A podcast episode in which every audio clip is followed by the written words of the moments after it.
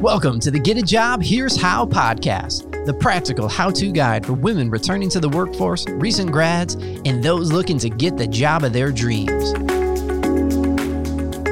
Now, here's the founder of the Back to Business Women's Conference and your host, Katie Dunn. Welcome to the Get a Job Here's How podcast. I'm Katie Dunn, founder and CEO of Back to Business and your host. I'm here to help you get a job, and I'm not just going to share advice on our topic in each episode, I'm going to tell you exactly how to do it. Because here's how are two of my favorite words. It's get a job, here's how. Let's get started. Hello, listeners, and thank you for joining us today. My guest today is Sarah Hink from New Direction Family Law, and we have a lot to talk about because I get a lot of questions from women who are returning to work after taking a career break, and specifically women who are needing to go back to work because they're getting a divorce. And so this is a, a, subject that I've wanted to tackle for a long time in the podcast, but honestly, I just didn't really have the background or the experience to add a lot of value to this conversation.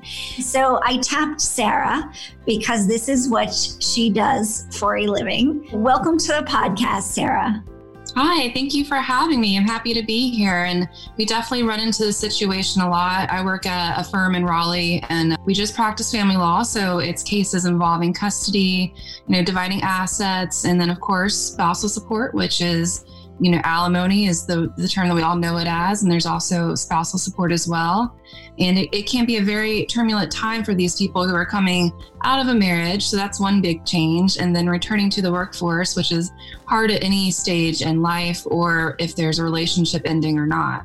Tough situation. Absolutely. And that's what I've been hearing from women is that the idea of going back to work after a long career break is daunting enough.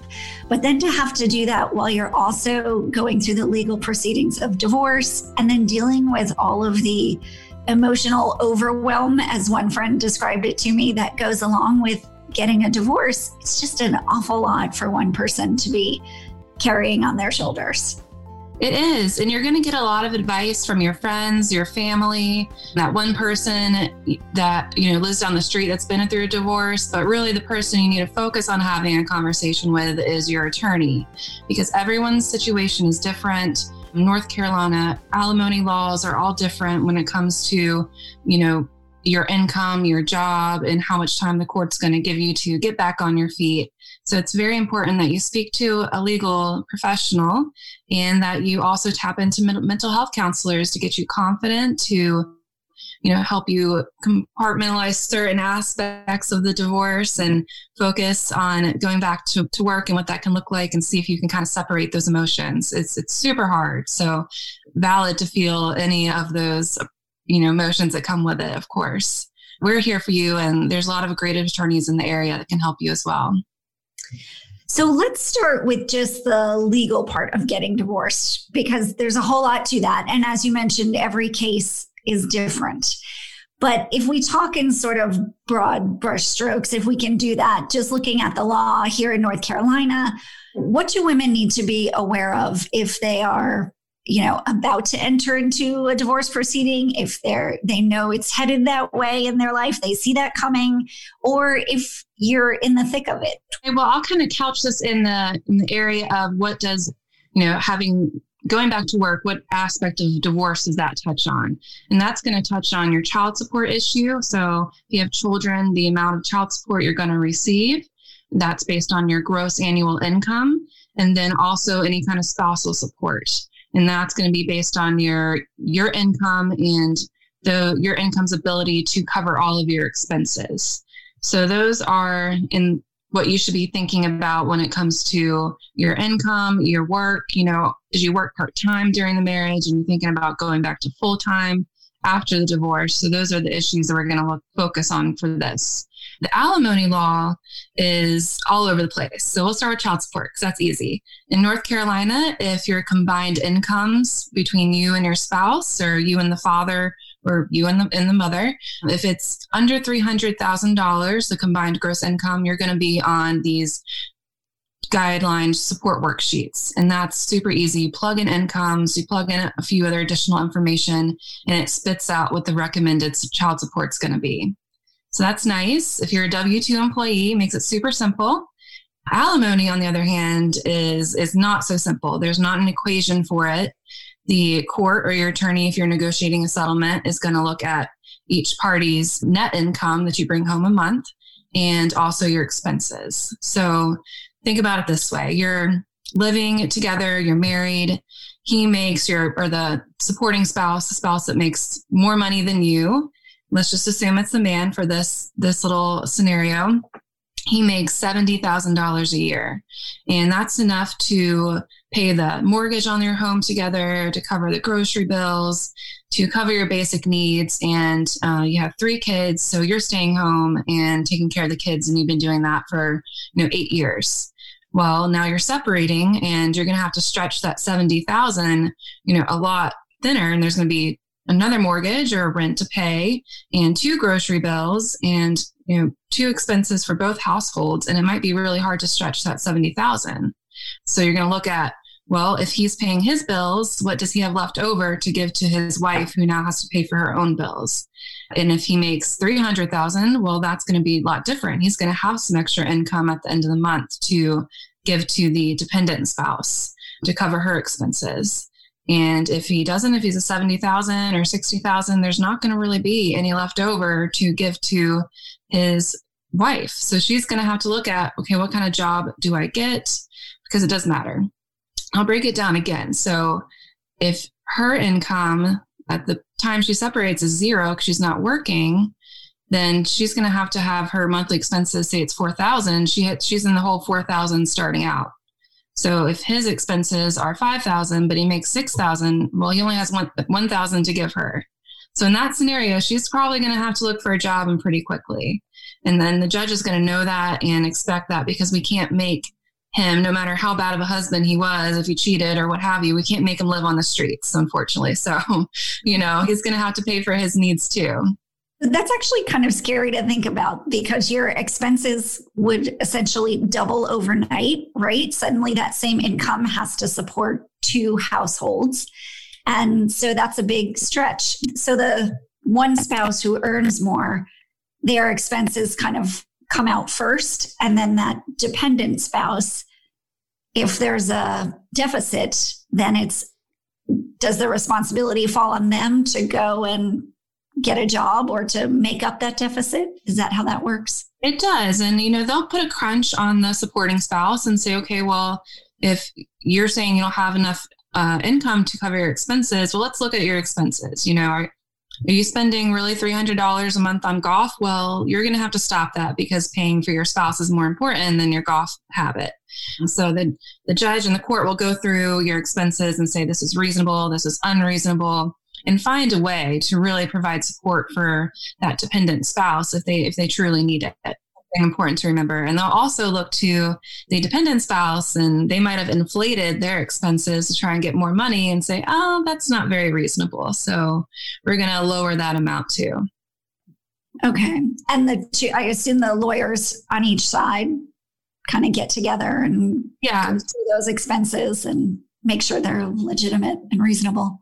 Right. So you're thinking this in the aspect of, you know, is this before we're filing in court for litigation? Is this a case where we can pretty amicably come to an agreement and the this dependent spouse isn't just going to go after blind all of his money and hopefully there's an attorney that says yeah well let's be realistic about the outcomes here and try to work out a settlement or if you're in going to court because say the supporting spouse refuses to pay anything and i get it you don't want to pay your ex-spouse every month some kind of income and their brain goes to, well, they're just sitting around, they're not doing anything, and I'm just cutting her a check.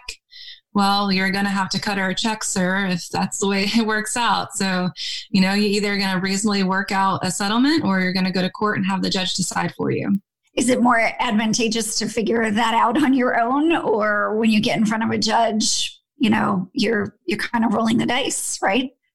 You are rolling the dice and there's a lot of different reasons why it's better to try and negotiate a settlement. You have more leeway in what you're able to do.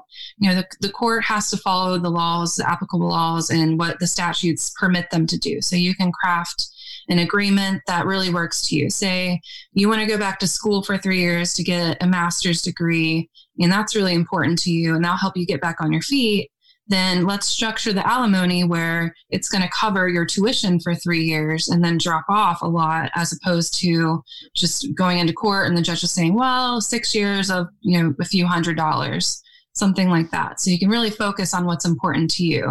And then there's also the attorney's fees aspect because we are paid hourly in most cases. So the more hours we spend on the case, the more hours you're going to be paying for. And that's going to be expensive. So you have to do the cost benefit analysis of how much money am I looking to get by going to court? And am I going to spend more money on my attorney? And of course, if you don't have the income, but your spouse does, and they do want to pay their attorney more than they want to pay you, that's going to be an issue as well. So navigate that field every step of the way, you know, what's going on in your case? Do you do discovery? And you also have the ability to ask the court for attorney's fees, but you don't get that until the tail end of everything. So, all these different aspects to think about. So, if you're a woman going through a divorce and you have been a stay at home parent for many years, you're essentially entering into this with no money. And so, does that give you less sort of leverage to you know, pay an attorney or to find an attorney that you're happy with? It, it can, honestly. There's also assets. So if you're going to get some kind of lump sum from selling the house, or if you have family members, or if you just have a savings account that you can go ahead and tap into that was shared with you and your husband, then you can use that money as well. In most cases, you have to gauge the situation. If he doesn't make that much money, the supporting spouse, then you know that there's not going to be a grand, you know, waterfall of money coming at you at the end of this case. There's only so much to be had. Okay. Wow. So, one thing I want to follow up on was setting aside money to say go back and earn a, another degree or earn a degree in the first place if you didn't have one. And I think that's really important because if you are returning to work and you haven't worked in many years, you may very well be in a position of needing to improve your skills or gain some new skills before you can really get a job that's going to support you and and be meaningful to you. How likely is it that if you haven't worked you might be able to have the leverage to work into your settlement setting aside money to support working on your skills in order to enable you to get a good job Uh, again, it comes down to how much the supporting spouse makes, of course, and the income that's to be had by everybody. But that is one of the reasons that, you know, alimony exists is to help bridge the gap from when you were not working during the marriage to guiding you back to work so that you can supplement the alimony with your own income and eventually support yourself because in most cases alimony isn't forever. It does not last forever. The the rule of thumb it's not written down anywhere in a statute or a case law but the rule of thumb, thumb is half the length of the marriage. So if you were married for 10 years and you had kids right away and you stayed home for eight of those years you're looking at four years of alimony. And the court can go beyond that if they decide that you need more time or if he's capable of paying more than four years, then the court can certainly, in their discretion, award more or award less. If they say, okay, well, yeah, you have two degrees and we think you can get back on your feet in two years, then they can do that as well. It's it's again that roll of the dice. But if you're negotiating a settlement, the attorneys generally look at that half the length of the marriage um, as a good starting point and then can adjust to your situation.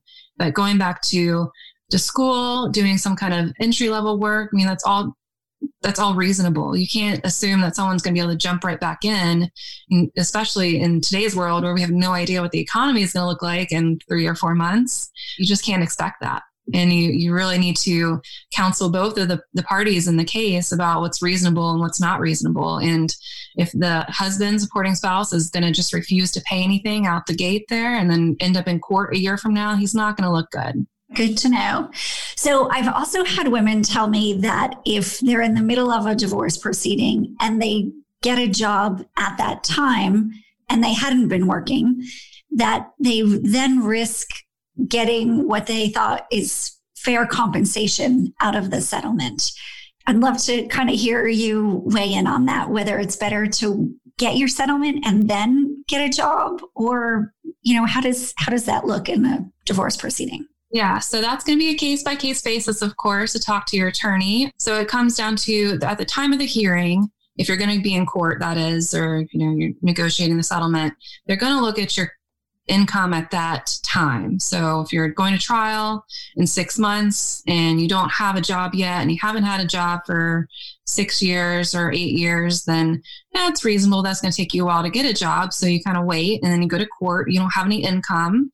The court may uh, impute some income to you. They do that pretty much at the minimum wage level or if their their last like history of income so they'll say i know you're not making any income right now but we we kind of assume that you can make some income. So we're going to say you get $1,000, $1,500 a month for minimum wage. And your expenses are that 5000 a month. So you need 3500 and you can squeeze 3500 out of your, you know, supporting spouse, the wage earner in the relationship. Then it might be better not to have the job right then.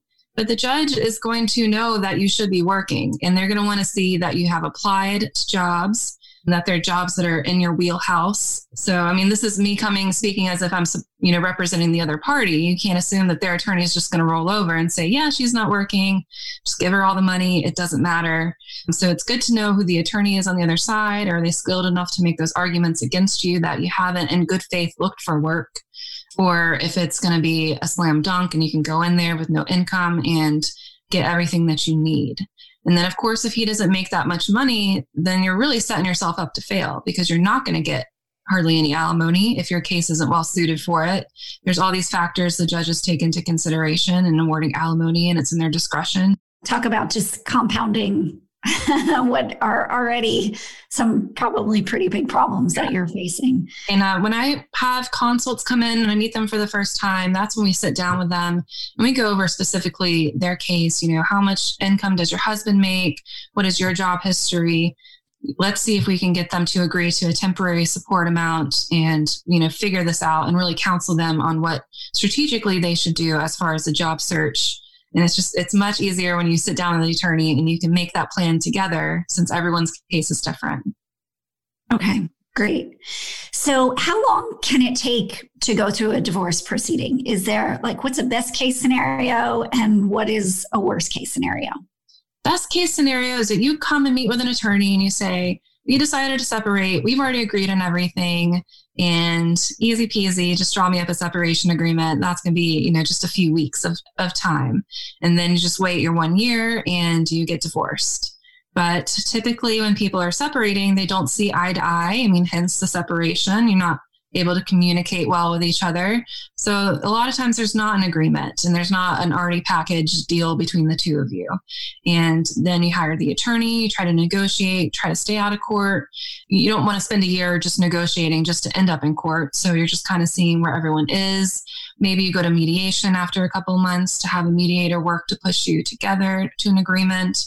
And if you end up in court, the court process can take a year, two years. You know, I've had alimony and asset cases that go on for three years because everyone's paying attorneys to do a bunch of discovery and searching for, you know, hidden money that may or may not exist. And then you refuse to settle. You know, everyone's heated, don't want to, doesn't want to pay the other person, and the other person wants, you know, twenty thousand dollars a month. That's doesn't exist. So then you end up in court, and I don't know. I don't know if anyone wins or loses at that point. Yeah, that's gosh, that sounds really awful. it's awful. Uh, I mean, I love going to court and I love that part of my job and litigating, but I'm always like, do you really want to do this? And you have to really look at the case and the person and what's important to them. Is it more important to them that they wrap things up, move on with their life, and try to find another way to be happy? And then some people just like to fight, and you say, okay, well, let's go fight. Up to you. wow. Wow. And so, so you could be going through all of this and at the same time thinking, gee, and now I have to figure out how to get back to work. Mm-hmm. And and I haven't worked in many years. So I asked a friend a few questions who was going through a situation like this. And she said to me, so much emotional barrier in a time when your whole world has been shaken and nothing or no one seems to be what or whom you thought. It's amazingly difficult to brave a realm that has changed in so many ways since you were last job, you know, candidate or since you last participated in the job market. And so I know she talked a lot about just feeling completely overwhelmed by a the the whole divorce process, but B then having to figure out who she was professionally when she really hadn't been in a professional setting in many years, but you know was now really obligated to go back to work and and figure that all out. Let's talk about kind of the emotional side of it and how do you advise women in this situation. Hearing from your your friend what you just said it's sounds so amazingly hard and daunting. I haven't been personally in that situation. I help people through that situation but just to hear it just you know how does one person do that? But i can say to your friend that people do it all the time and you will get through it and you'll get on the other side of everything and it might take you know a year it might take two years. It's different from every for everybody but you'll find yourself eventually in a better place, more confident.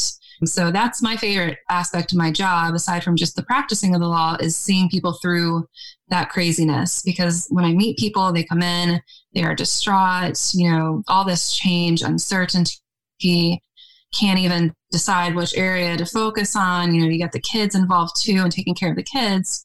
And my job is to work on the legal end of things and hopefully take a little bit of weight off.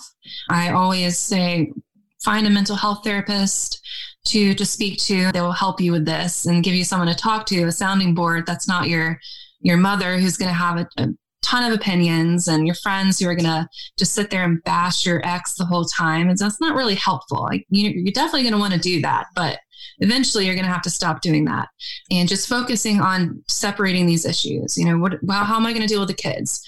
Well, you know, focus on the kids with your ex and just do that. But the financial issues, let me handle that for you and, and take that load off of you. Let's sit down and go through a budget of your monthly expenses and see where you're at, how much money you need, and how can we get you there? You know, what can we expect to get from your husband? What do we say, okay, well, this is what you're going to have to find out in the world going back to work to meet your expenses? And, you know, what kind of job is that going to be? And doing the best we can to give them time to do that. You know, can we negotiate a temporary settlement and get you some time to just calm down and, you know, try to find a little bit of ground and some peace and of course, you, you have an amazing group set up to help people get back to work. There's support divorce groups out there. Look on Facebook. We have plenty of counselors that we recommend to our clients. It is crazy. And you want to find an attorney who will understand that and take the time to speak to you about it because it matters. You know, your end goals matter. What you're feeling now matters. And what can we do in the legal world to, you know, help you and take a little burden off of you? Yeah, that's great. I think what I'm hearing from women too is that many of them just never imagined that they would be in this situation. When they stepped out of the workforce years ago, they thought, okay, I'm not going to be going back to work. I'll be raising my children. We'll have our family here, and this is what I will do. And so it's the unexpected nature. So, what I have been hearing is just the stress of having to kind of see your life in a whole new light, right? Everything has changed from your sort of your place in the world to your place in your family and your marriage. And I just imagine that that's an awful lot to deal with. Yeah. And I've heard it compared to like taking every item, every person, relationship, that you have in your life, putting it on a blanket and just like tossing that blanket up and everything just going everywhere. And you have absolutely no idea what's going on or what you should focus on. And it's kind of putting the pieces back together again. And it's not going to look the same as it did before, but you're going to, you're going to have to do it and you will do it. And like I said, most people, when I see them on the end of their case and we're signing documents, we're wrapping things up, they're ending their services with the firm, they are in a better place. They're happier, they're stronger. It's amazing to see the confidence in people that was not there when they first came into my office. So there is an end in sight and there's light at the end of the tunnel. And there's new relationships that can be had eventually, which of course no one really focuses on. They always say they'll never get married again, but you don't really know And remember, if you do receive alimony, then cohabitating with a, a paramour or, or a boyfriend does terminate the alimony, and remarrying terminates alimony. So all those aspects to think about too. But you know, focus on the kids, focus on getting yourself back into the workforce. Take the opportunity to think, okay, well, what do I want to do with my you know professional career do i want to do what i was doing before i started staying home with the kids did i like that or do i want to take this experience and it come out and do something completely different and that's you know one of the positive aspects of this is you're going to have the opportunity to do that yeah have you seen some real success stories of women who have kind of come out the other end of this having reinvented themselves and with a new career and a new outlook on life i would love to hear about one of those stories. They do. And it's either they haven't worked at all or they never, you know, had a professional job and they go back to school. And the next thing I know, they're a nurse practitioner or starting their own business, which is always great to see. Because I, we, I'm one of the partners at the firm. So I love seeing women business owners and some of them start their own support groups and, you know, go on to write books about the situation. That is just my favorite thing to see uh, is women just taking looking in themselves and finding that strength so my friend also told me that eventually she realized she's going to come out of this really different than she went into it. Her life is going to look really different. And she sort of woke up one day and realized the only person who is responsible for that is me. So whatever my life looks like three five years down the road I am the person who gets the credit or the blame for that. And it's totally up to me. And so I need to make that the best that it can possibly be.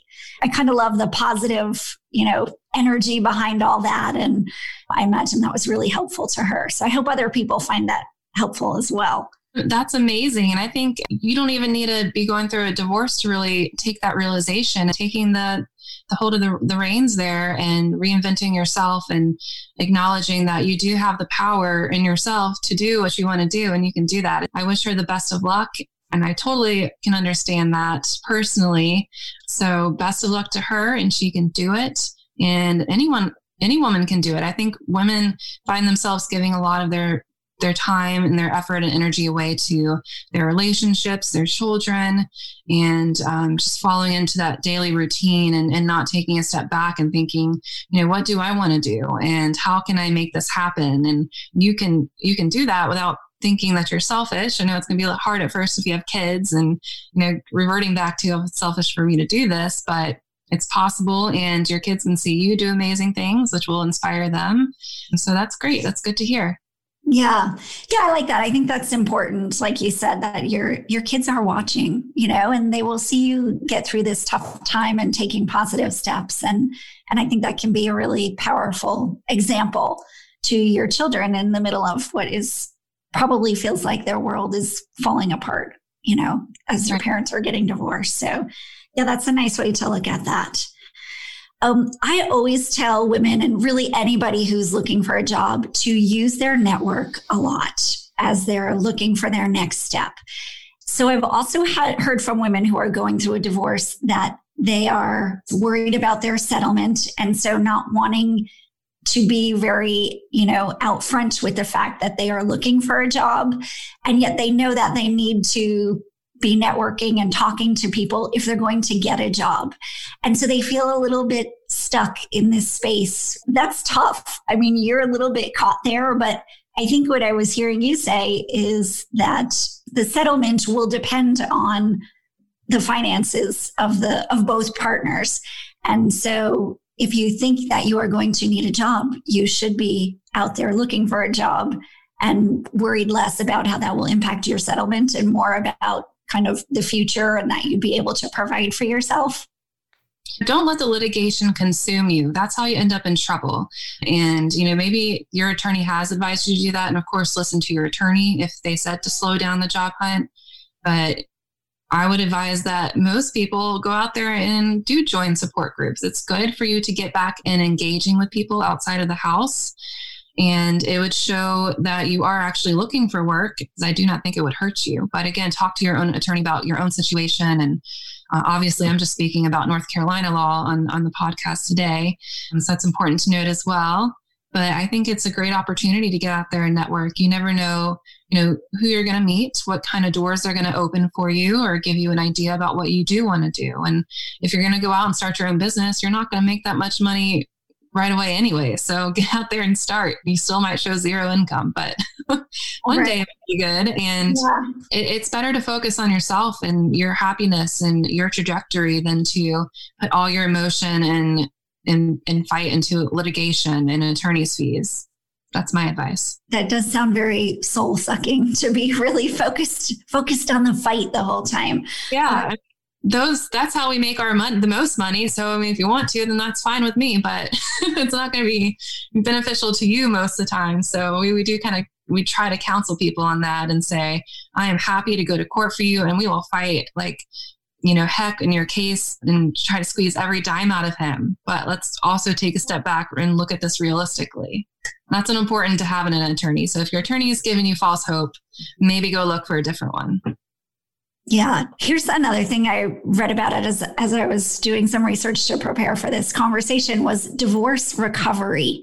And just the idea that emotionally it can take you years, depending on how long you were married, or, or maybe not, right? It could take you years anyway, even if your marriage wasn't that long, just to kind of emotionally get back on your feet and feel sort of comfortable in your new skin after you've been divorced. Do you see a lot of women kind of struggling with that?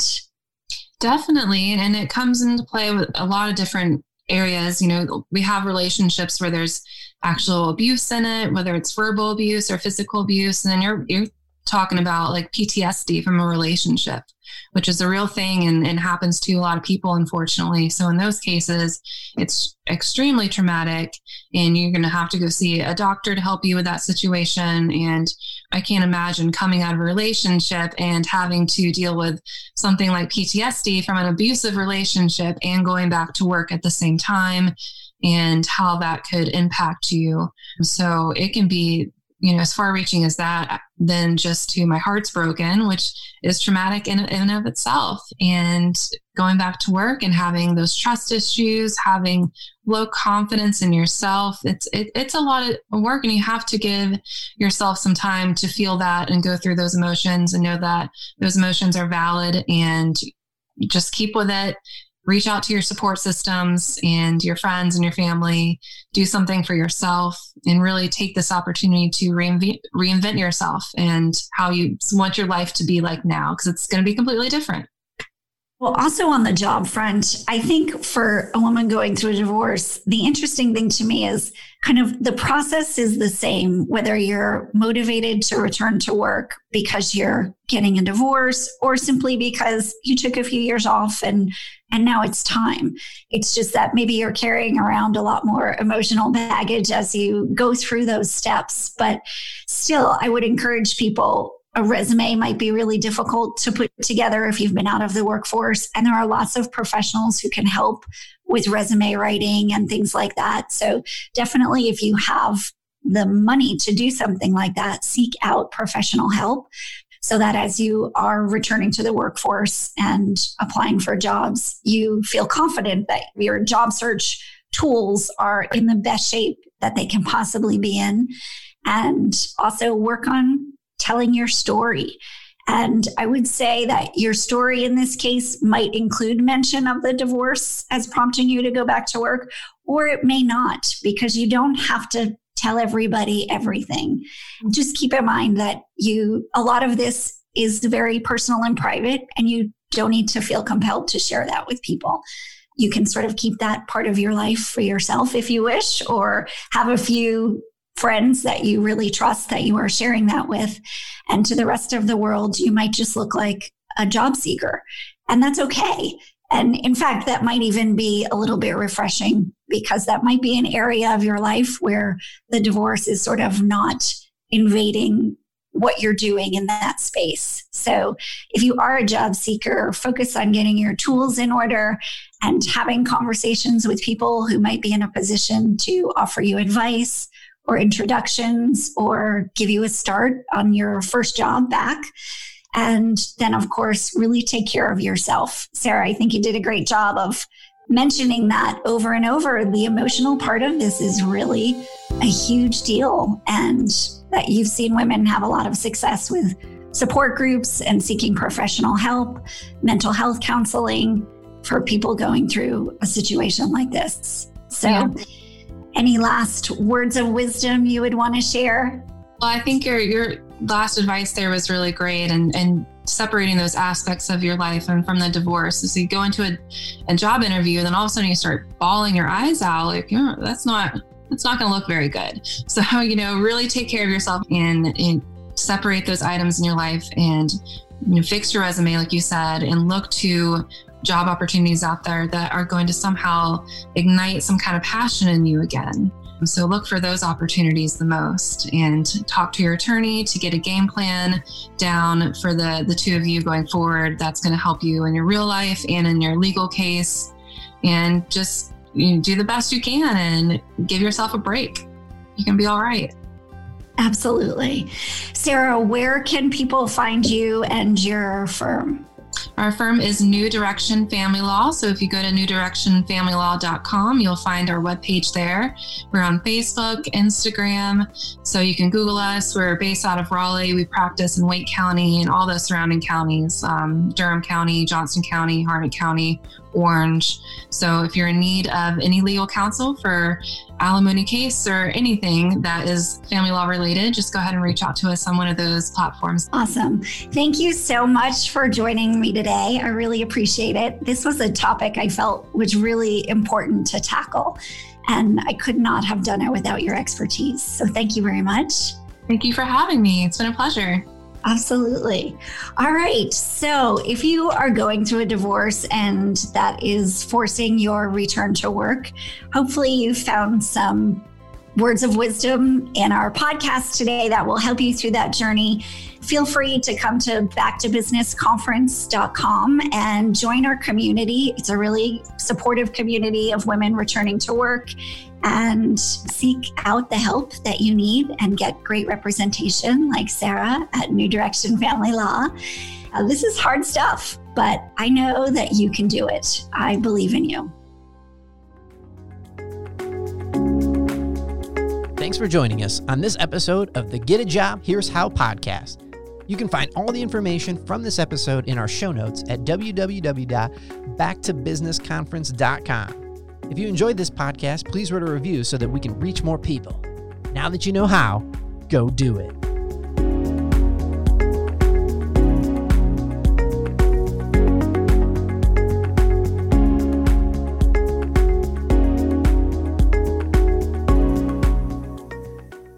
Subscribe to our email list at backtobusinessconference.com for weekly job search advice.